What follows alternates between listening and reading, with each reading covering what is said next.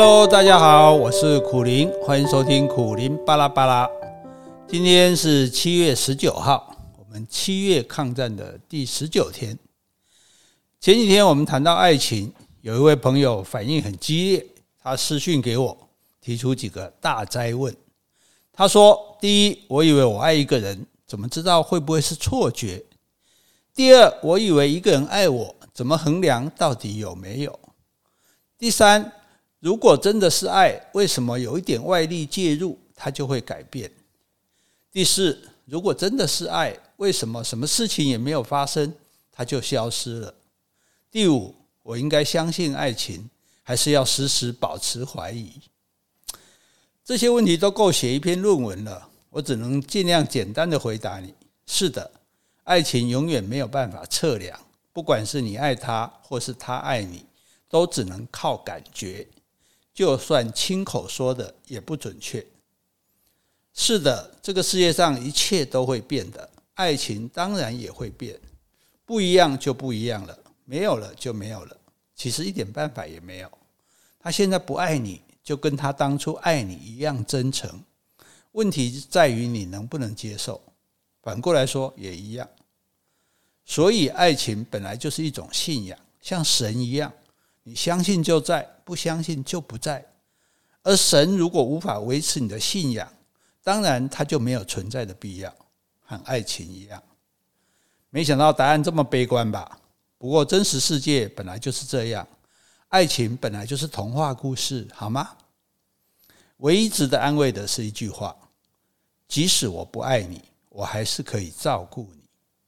世界上有多少夫妻、多少伴侣的关系是靠这样维持着？这也还好啊。在这个滔滔乱世，有人跟你相濡以沫，总比相忘于江湖来得好。你们就好好的互相照顾，一起生活吧。毕竟这年头有个伴并不容易。接下来我们要说的是独立和自信。独立和自信。如果仔细观察，会发现独立的人通常都比较有自信。一个人有没有自信，和学校跟家庭教育很有关系。可惜我们的学校基本上都在摧毁学生的自信，只会以成绩为导向，功课不好的学生就被放弃。家长在这种社会价值观之下，动不动就骂小孩：“你白痴啊，你笨蛋啊！”在这种一直被比较的环境之下成长。当然会越来越没自信。事实上，那些在学校被放弃、被排挤、被歧视的学生，真的比较差吗？以前我教书的时候，某一年有人提议办班级才艺竞赛，那一阵子全校没有人捣蛋，这些所谓的坏学生都忙着准备各种表演，成果非常好。尤其是那些放牛班、职业班的学生，表现更是令人之刮目相看。不仅得到许多赞赏，他们自己都很有成就感，因为最擅长的那一面终于被注意到了。曾经有一个移民到美国的妈妈到学校去参观，看见自己的小孩画的图被挂出来，非常高兴。可是旁边却有一幅画的实在不怎样的图，也被挂在同样的地方。她很纳闷的质疑老师说：“那个画的这么差，为什么也放在这里？”结果得到的回答是：这是那个小孩画的最好的一幅画。他们肯定小孩的进步，让小孩跟自己比，而不是跟别人比。每个星期都会颁各种奖啊，例如厕所扫得比上星期干净，和同学相处比之前好，而这个礼拜又多读了几本书。只要比昨天的自己进步，就很棒。我们看国外的父母在称赞小孩，简直每个都是天才神童，我以你为荣，每个都好厉害。有时候不免觉得过分，但是自信就是在这种肯定中培养出来的。有个朋友一天到晚说自己漂亮，我问他，漂亮是要别人来说的，哪有自己称赞自己的？朋友睁大了眼睛，为什么不能自己称赞自己？而且就因为很少人这样说我，才更要建立自己的信心呢？我一听觉得也有道理。